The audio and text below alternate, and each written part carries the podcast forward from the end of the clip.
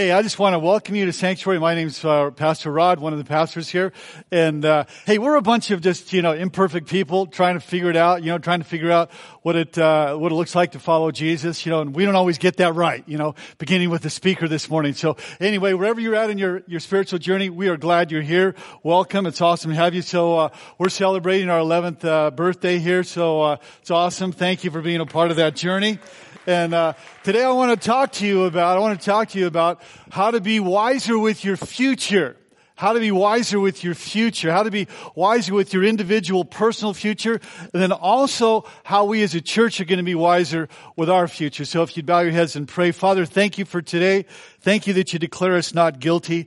Thank you, Lord, that you are here today and that uh, that you existed before all things. There's no one like you. We were created by you, and you are unchanging. You stay the same. You are perfect in all your ways. You are our rock and our fortress and our deliverer. You are the one that never fails us. And so, Father, we pray this morning that you would speak to us, that you would be the center of our lives, that you be the place we fix our eyes. Help us to look to you, whom our faith depends. In Jesus' name, Amen and Amen. So. Uh, Sanctuary Church, we're a church that our vision is to help people to find Jesus and to follow Jesus and to further his fame. And we're convinced that people's stories would be better off if Jesus were at the center of their life there. And so I'm going to do something this morning that I normally do not do. I normally do not do this. What I'm going to do, I'm going to talk about a little bit about our history in uh, the last, you know, 10, 11 years. And then uh, I'm going to talk about the first chapter. Then I'm going to talk about the second chapter. And then uh, I going to talk about vision for your own life and then vision for the church. And so that's where we're going this morning. So let me talk about our history here. We started in 2007, 2007 and God birthed the church. And so, uh, and we weren't spun off, you know, by a denomination trying to franchise this particular area here. This church was birthed by about a dozen people that wanted to reach their friends and reach this community. And so we started, you know, with uh, no money in the bank. We had no staff, really no like regular paid staff. We had no offices. We had to find a place to meet. We didn't have a really a supporting, really sending church. We didn't have a, a sending organization. We really just had a dream in our hearts of what a church could be in the community. And so that's what we began with. And this is, uh, we had a dream where the scriptures would be taught, you know, uh, unapologetically and with penetrating application. And not just for the people that are convinced, but for the people that are unconvinced. And so that, uh, that the messages wouldn't just be Bible lectures that would bore people, but that would have high application, that would give people something they could do with the messages on Sunday morning. We saw a church that would have dynamic worship, and by that I mean a church that would respond to all that God is and all that He has done with all that we are, and a church that would have passionate worship and be fearless in our approach to worship. And so God began to grow the church. God began to protect the church and sustain the church and supplied for the church. And it was really remarkable. It's really remarkable that uh, that uh, 12 people resulted in what we experience today. So we had this chapter one, you know, and uh, the first 10 years of, of the church. And really what God did was just unbelievable. And so a church was born and we began to gain traction in the community. We began to take root in, in the soul of the community here. And so I think some words that would describe that the chapter one would be um, risk taking and adventure and uh, sacrifice and volunteering and fearlessness. And so, and during this era, we began to become concerned with the marginalized of the community. We began to want to be a church that was in the community and for the community, to bless the community and beyond there. And so we were concerned about the plight of the poor and the, and the has-beens and the underprivileged and the, and those that needed a second chance. And so it still comes to expression today where last year we gave away 500 sleeping bags, you know, to the community.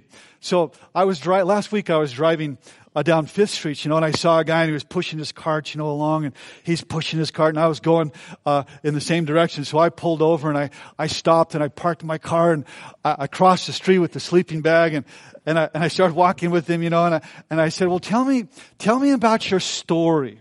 He said, tell me, his name was Michael. Tell me about your story, Michael. Michael started telling me his story and how he's on Ritalin, you know, when he was a little kid. And he says, you know, that's like pre-meth, you know. And so, really, Michael? And so, he's going on about his story. And, and, uh, and so, anyway, I said, hey, Michael, I says, you want a sleeping bag?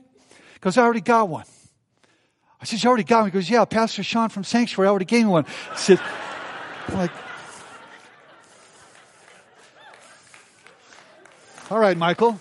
Goes, goes, yeah, the church is right over there. And he points to the church office and I go, yeah. I says, Michael, I said, I work there. He goes, yeah, who are you? And, uh, he says, thanks for the sleeping bag. It's keeping me warm at night, you know. So anyway, but anyway, well, we gained this heart, you know, for the community there. And so, um, and your generosity, you know, has given really tens of thousands of dollars to the orphans in Africa. You've built homes and loft houses in Mexico. You sent teams, you know, your generosity sent teams to Houston for disaster relief. Your generosity, you know, has packaged food for the marginalized and done uh, prayer vigils and and uh, and helped this community and feeds, you know, a couple dozen students every week here. And so in this era, this era, this chapter one of the church here, what happened is that hundreds of people have found Jesus and, uh, and I did the numbers. About 500 people have been baptized in, uh, since this church has started. And it's been beautiful here and people have found meaningful community. So in this area, you know, we moved to this campus. We started another campus. We moved to this campus here.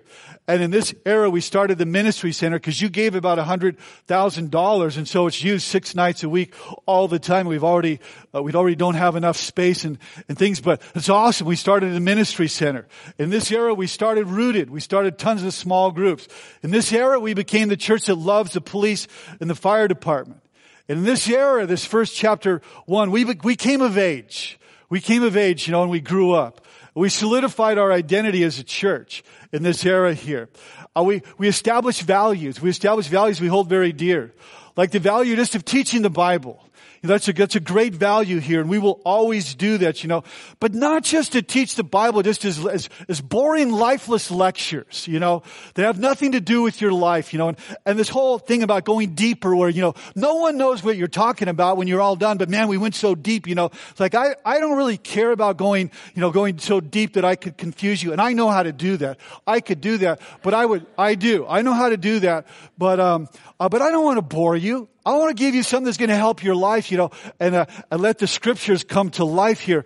And so we teach the Bible, but we do it in a way that we're just not teaching to the already convinced. We're not going to just talk to the, to the, to the already convinced, but those that aren't convinced and those that don't understand and those that don't know, we want to teach in a way that we reach out to our unchurched friends here. And so, and I promise you that I just want to give you my best. I want to give you, I want to give you the very best that I have and you deserve my best. And, and I just need you to know I'm not satisfied with what you had. Chapter one, I'm not satisfied. I want to, I want to be better at this, you know. Uh, you deserve the best and I want to give you the very best here. But that's one of our values to teach the scriptures. Another value that we have is this, and that is that found people find people. In other words, if you've been found by God, God has found you. You will care and that'll do something within you that you'll want to help other people also be found. That it does, doesn't end with you there. That you'll want to build relationships and build rapport with people because you've been found and found people find, help find other people. And we want to courageously show God's love to our neighbors here. Why? Because we are convinced to the core of our being that people would be better off if God was at the center of their story. So we want to help in that process there. So we want to help, you know, passionately pursue, you know, people, our friends, and because there's this audacious love of a heavenly father that their lives would be better if they knew that love. And so value number three is this, is that we believe that everyone here, every member is a minister with a ministry that the people, you know, that the, that the ministers of the church are the people, all of us gathered here. It's not just like the folks on stage and paid professionals and nothing, uh, there's nothing that could be farther from what we want the church to be. But you, you are the ministers of Sanctuary Church. And I mean that, that you're the ministers. And so we also, a value we establish it, we just want to be God's loving family. We want to be a community, a real community, a vulnerable community, a transparent community, a connected community, a community that's meaningful there. The people just don't come and go and have no life or no connection, but we actually do life together. We want to be God's loving family. And then the last uh, thing that we've established as a value is this in chapter one, is that is it saved people. They serve people. They don't just all soak it in and soak it in and it's all about me all the time and have these self-centered lives, but saved people, they serve people. And these are, are values of chapter one here. And I'm confident to my core that God will do in chapter two more than he's done in chapter one here, that he'll do immeasurably more than we can ask or even think here. And I have no doubt about God's continued faithfulness in chapter two here. Now that we're in chapter two, you know, we don't want to pat ourselves on the back. The first 10, you know, years plus uh, is over chapter one. And now chapter two. And what does chapter two hold? But we're not here to pat ourselves on the back, but simply to acknowledge and to celebrate what God has done among us here. And so 2018 represents chapter two. And I just want to say this to you, that you could all be founders of chapter two, that, you know, that you're needed to be founders, that you can all get in on the ground floor on chapter two here. And, uh, and you're invited to be a part of that. And my question is, you know, um, God will certainly do his part, but what about us? Gosh, you know, are we going to do our part here? And so would you say, you know, I'm all in as a founder of chapter two? Would you say, you know, I will pray as a founder of chapter two. I will serve, you know, I will throw my, my, my gifts in the ring there. I will give, you know, I will, you know, do all I can in chapter two. And so will you be all in as we launch chapter two in our history here?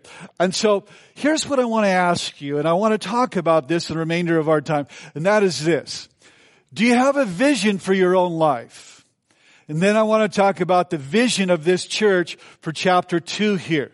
I think, you know, if you get a vision, you know, a picture in your heart of what God has for your life, it just pumps you up and it never gets old. And, uh, you begin to pursue that vision here and you feel like you're on this God guided mission about what he has for your life there. And, uh, uh, but the Bible says this in Proverbs 29 verse 18. Solomon put it this way. He said, without vision, watch, without vision, what happens to you? What happens? It says, without vision, people perish. Now, what does that mean? I mean, certainly like we don't die, you know, uh, you know, a death there, but this, how cool this 4,000 year old passage of the Bible speaks so clearly about this life shaping and critical dynamic of vision in our lives here. Solomon begins to extol the incredible power of having vision thousands of years ago. And so vision then paints a picture, a preferred picture really of what God would like to do in your life or in, in a group of people. I mean, vision unites us together. Vision will spark passion in your heart. Vision will draw you toward your future. Vision will produce a momentum in you personally or corporately here. Vision will challenge you. Vision will pull you out of, you know, self-centered living here. Vision will inspire the very best in your life. Do you have a vision? Because without vision, people perish. And so uh, and by that I mean, you know, they don't just die, but you know what happens in their life is little by little there's a dying which goes on. And little by little in their, their inward disposition, it's like their shoulders begin to slump and they begin to lose, you know, that passion for life there. And something happens to you on the inside there. Not observable on the outside, but it happens on the inside there. A little bit of dying every day. They without vision they perish. And so it goes on, you know, little by little dying, you know, and uh, on the outside sometimes you can't tell. I mean, you know, you're doing life, you're making payments there, uh, you're, you're, you know, you're just rolling along with life, you know, and you may be really successful. You might be incredibly successful, but this is what you don't know. You don't have like this fresh word from God, you know, this fresh picture from God of what your life is to be about. You're just doing life, just existing, really perishing, just checking things off the list. Without vision, people perish. See, but when you're in sync with God's vision, you won't have that dying feeling anymore. When you're in sync with God's vision, there's like a stirring in your heart here. You recognize for this I was born. You recognize that God is, is giving you a, an assignment, a, a, a personal mission for your life here. And, uh, and when you, you get to this place, you say, you know what? I'm done with dying every day here. I need a fresh vision. I need a fresh picture. I need a fresh course for my life here. And so, and you know what that could look like? It doesn't mean like this dramatic change where like you, you know, move to another country. What that, it may mean that, but it also may mean that you just stay right where you are. You just stay right with you are, but you have a completely different mindset. You have a completely different vision there. Maybe a fresh word, like a, a, a, like a revelation from God, a vision for your life here. So what do you do then if you're dying every day? If you can relate to that, that the Proverbs 29, 18 here, without vision, people perish and I'm one of those people.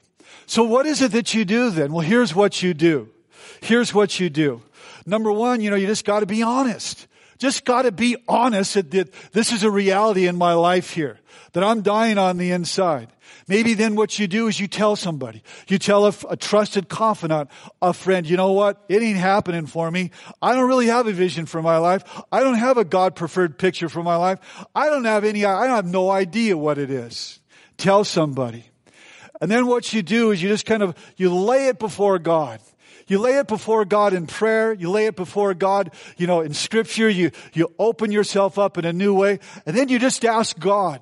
Ask God for a vision. Ask God, hey, what's my chapter two? What do you have for me here? And you begin your own personal era of seeking and asking and maybe fasting and searching and praying and reading and, and, and, asking God what that would look like, your own personal chapter two. Here's what I know to be true. Here's what I know to be true is this. Jesus said that my sheep, my sheep, they hear my voice.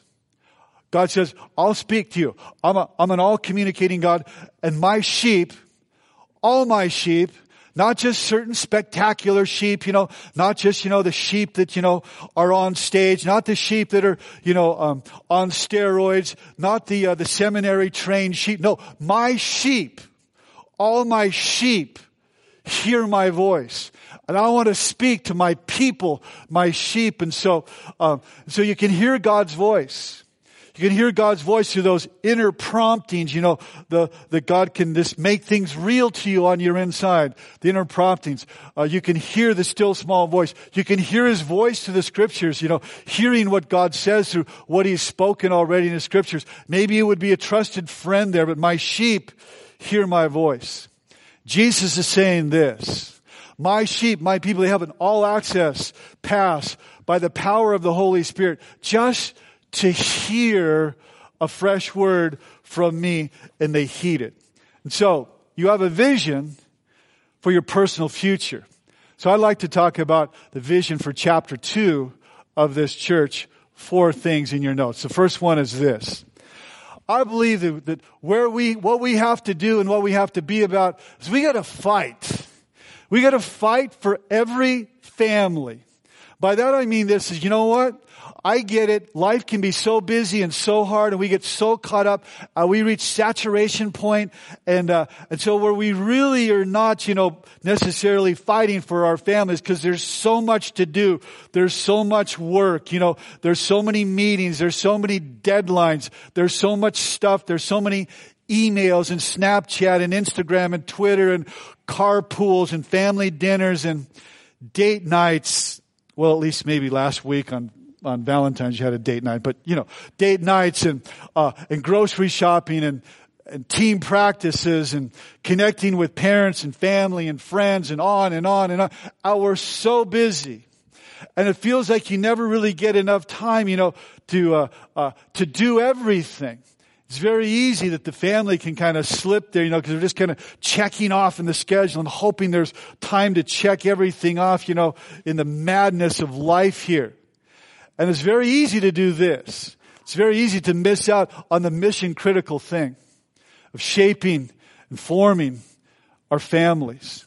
And so, so as a church, what we want to do is we want to help equip people like we've never done that before. And you say, well, well, how do, how do we do that? You know, with all the pressures, you know, out there in society to keep up with everything, you know, like, where's the map? You know, like, how do we get there?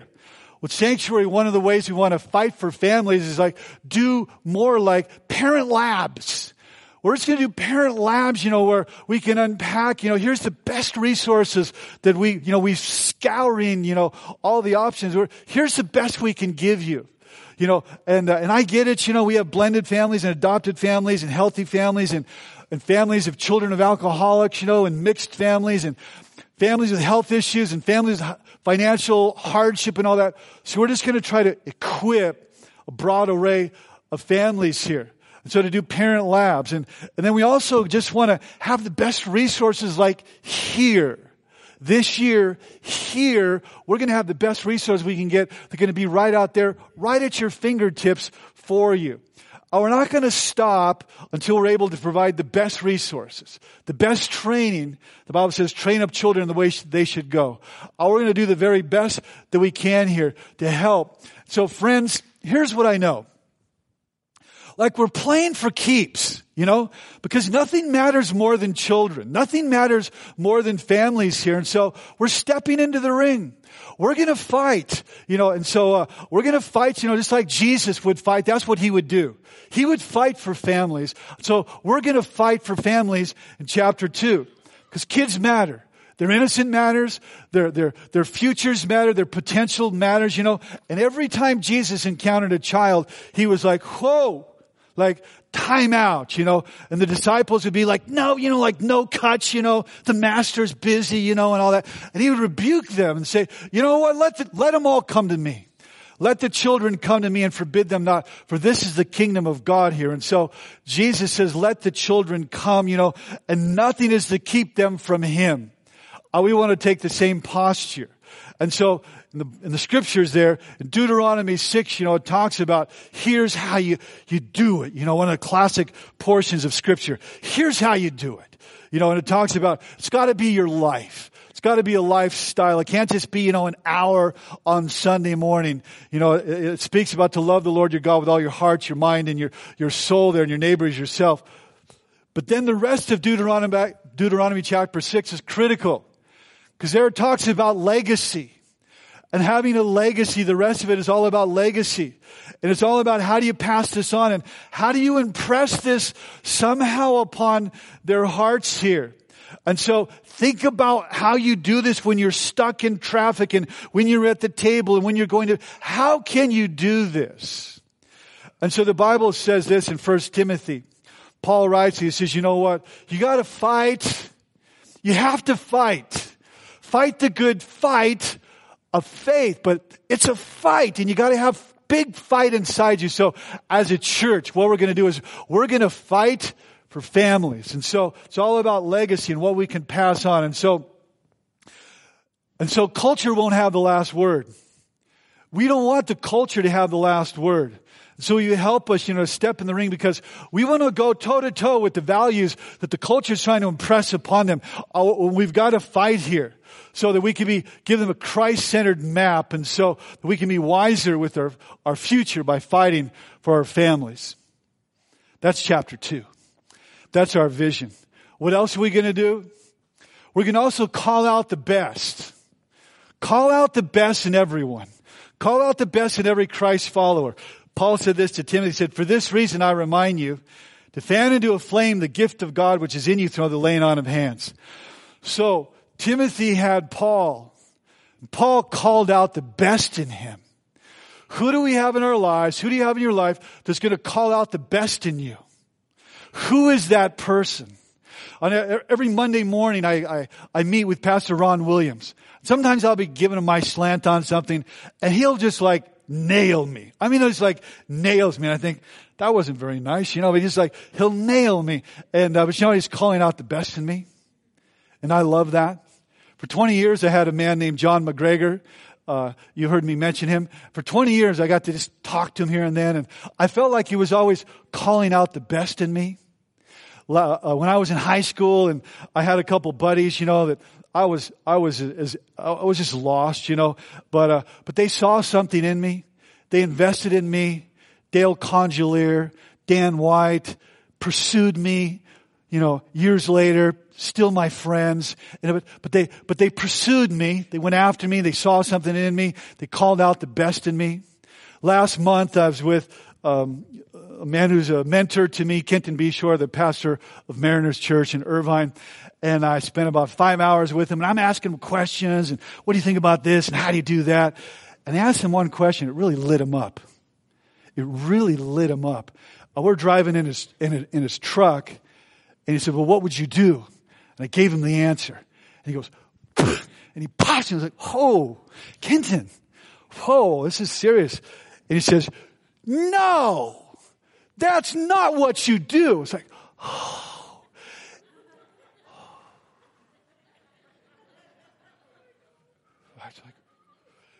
He pops me again. He says, that's not what you do.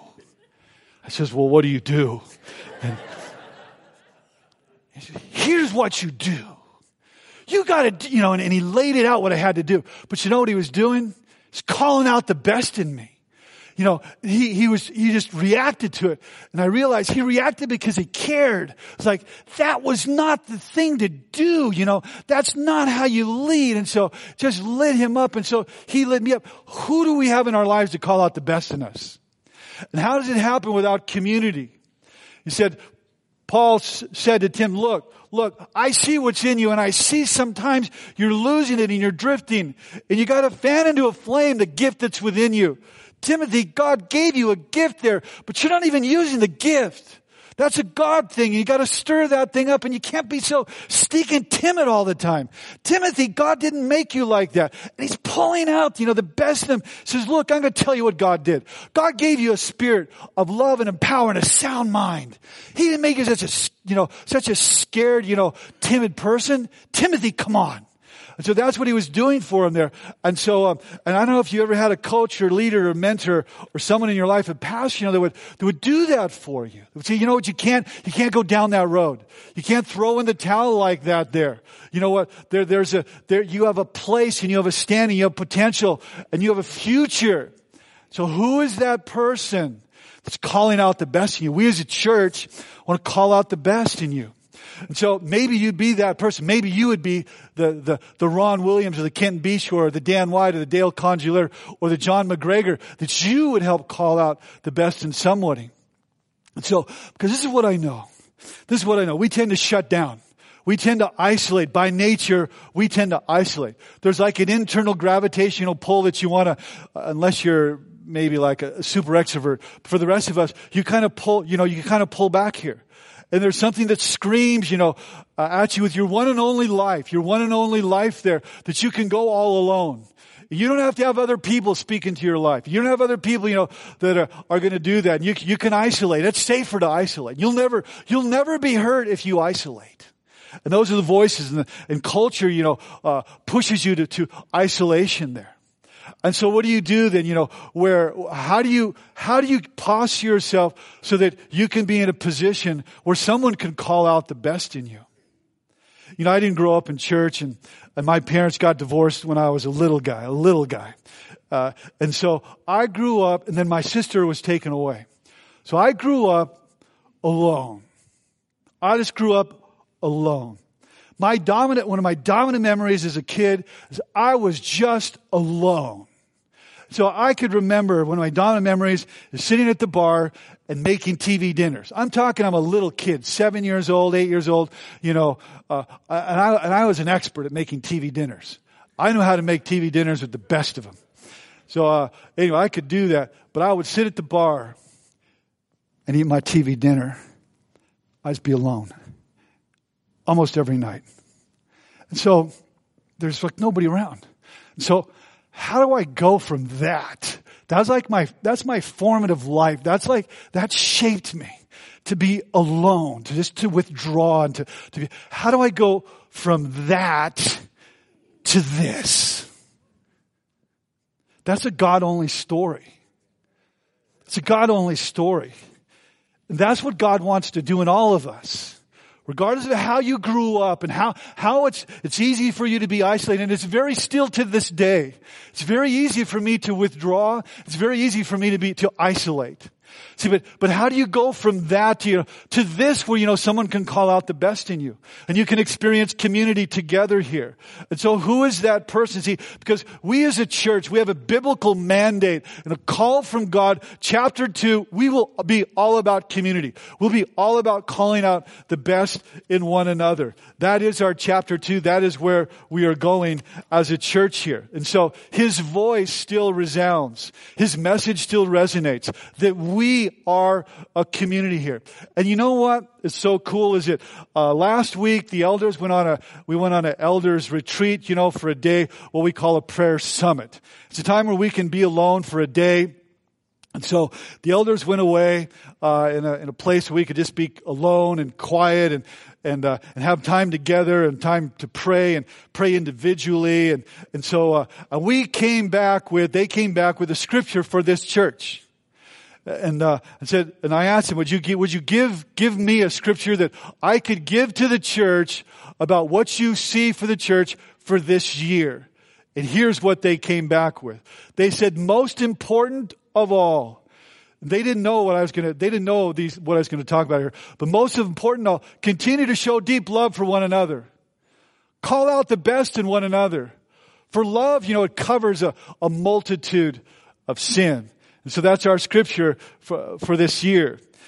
Where do you meet the people call you out for your best there? You know, I love, there's Beaumont Brothers, you know, that they gather in a breakfast joint across the freeway there, and they meet there, you know, to attend to Christ's presence, to lift up Jesus, to check in with one another, to see how they're doing, you know, to plan outreaches, to spur one another on to faith and good works there. And so, uh, and, and they, and they love to connect there. If we don't do this though, who is there for you when unexpected and unthinkable things happen? Who's there for when you, when you need somebody in your life that would text you, that would email you, that would pray for you, that would help you in, you know, in your faith there? And so, we're not designed to go alone here. And so we must decide today, regardless of your past, you must, I'm asking you, I'm imploring you, I'm really, you know, I'm begging you that you wouldn't go alone that you would resist the thing to isolate and you'd be a part of this community because that's the vision that we have for chapter two. To fight for families and to call out the best in everyone. Number three is this, is to risk boldly to reach our friends. To risk boldly. Jesus said in Luke chapter 19 verse 10, he said that the son of man, here's what this, here's the job description of the son of man. He comes to seek and to save those who are lost. Now watch this. The Bible says seek, it means this. It means not just one time seek and call it a day. It means to continuously, relentlessly, never endingly continue to seek people. That's what Jesus did here. A continuous, it means a continuous action that never stops. That's what he's talking about. Never ceases. In other words, it's never been completed. It's not, and we're to continue to carry that out, to seek and to save those who are spiritually disconnected or spiritually, they're confused there. And they need to find a spiritual home for their heart here. And so the job's not finished. And so we want to point people, tell people here, riskly, bold to reach here. And so this is our responsibility. And so this year, we're doing more than we've ever done in our history. We sent a team to uh, Washington, D.C. to check out uh, uh, a church there, what they're doing called Christmas Village. So we are going to launch first time ever in December, Christmas Village. It's not on Sunday. It's going to be during the week. Oh, we're going to, for our whole community, we're going to invite the whole community to experience Christmas Village, and uh, we're going to serve the community that way. It's just, it's going to be awesome. You'll hear more about it. Uh, we're going to do, you know, uh, our trunk or treat. We had like a thousand people come. You know, first time ever that we did it, like a thousand people showed up. We're going to do our best vacation Bible school ever. It's going to be, it's going to be awesome. Uh, we're going to, we're going to amplify what we can do on our Easter experience. We're, we've been working hard on that, planning that. So we're going to leverage the opportunity. We're going to risk boldly. We're not going to play it safe. We're going to get out on a limb. We're going to attempt more than we've ever done because Jesus said, you got to seek and save. His mission was seek and save those who are lost. So what would happen if the Holy Spirit were to get a hold of us and that we would regain that, re- regain that kind of, that thing, that kind of edge, that kind of passion, that kind of desire, That we could just be a little more bold, a little more innovative and risk a little bit more uh, with our friends and our family there. This is our vision to help people find Jesus. And so I tell you that every time I get the opportunity, Every time I get the opportunity to, uh, to be a part of that, I'm just going to go for it. I'm inviting you to go for it too. So, um, wiser with our future. We are going to risk boldly. We are going to fight for families. We are going to um, call out the best in each other. And here's number four. Here's the last thing we're going to do. Number four, in chapter two, we got to find a permanent home. Come on, baby we're going to find a permanent home. So, you know, in chapter two, we got to find a permanent home. We have an opportunity like for 10 acres out here uh, to get. We have that opportunity in, in the midst of, of, of, all the building going on in the next 10 years. We have opportunity for 10 prime acres. And so, uh, so we have an opportunity. We're we've started building fund. We give to that every week. Uh, I mean, every month as a church, we contribute to it. I'm going to talk more about that this year. Cause I just feel like we gotta have a home. We gotta have a permanent presence. The community, this has been awesome. This has been God's provision, but we want a permanent home where we can reach more families and help people meet God, help them to find Jesus and follow Jesus and then do something with their lives to further His fame there. Exodus 25, 8 says this. Moses says, then have them make a sanctuary. The Lord said, have them make a sanctuary for me and I will dwell among them. And we were looking for a name for Sanctuary Church. This scripture surfaced and was like, that's it. We're going to be a sanctuary where God can dwell among people there. And so that's what we want to do. But he said, look, have them make a sanctuary. He would be an inner sanctuary, but there's also an outer sanctuary that we are to make for him. And so we want to begin that journey. So anyway, I'm excited about that. I hope you are too. So let's pray. Father, thank you for our personal futures.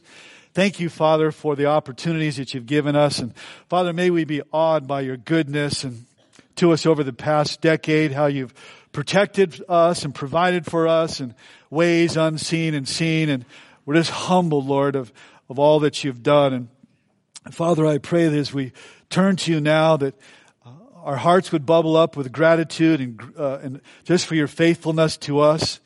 Lord, as we stand on the threshold of chapter two, I pray that we would recognize that you are able to do immeasurably more than we could ask or even think. That you are the God of more. You are the God that there is no limitation or boundaries with you.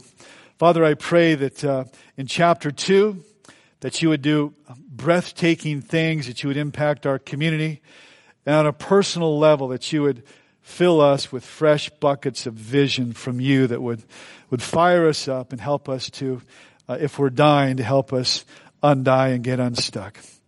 So Father, may we be full on for you. May we be inspired. May we be full of vision. May there be the pulsating work and power of the, of the Holy Spirit emanating from this place. May the, this community that we live in feel the impact. May you equip us. May you anoint us for the next chapter with humility and love and wisdom. May you multiply our efforts. May we be a thriving church, a life-giving church, a church in the community and for the community to bless the community. May we increasingly be the hands and the feet and the hope and healing of Jesus. May we feel your hand upon us. May you bless us now we ask. In Jesus' name, amen and amen.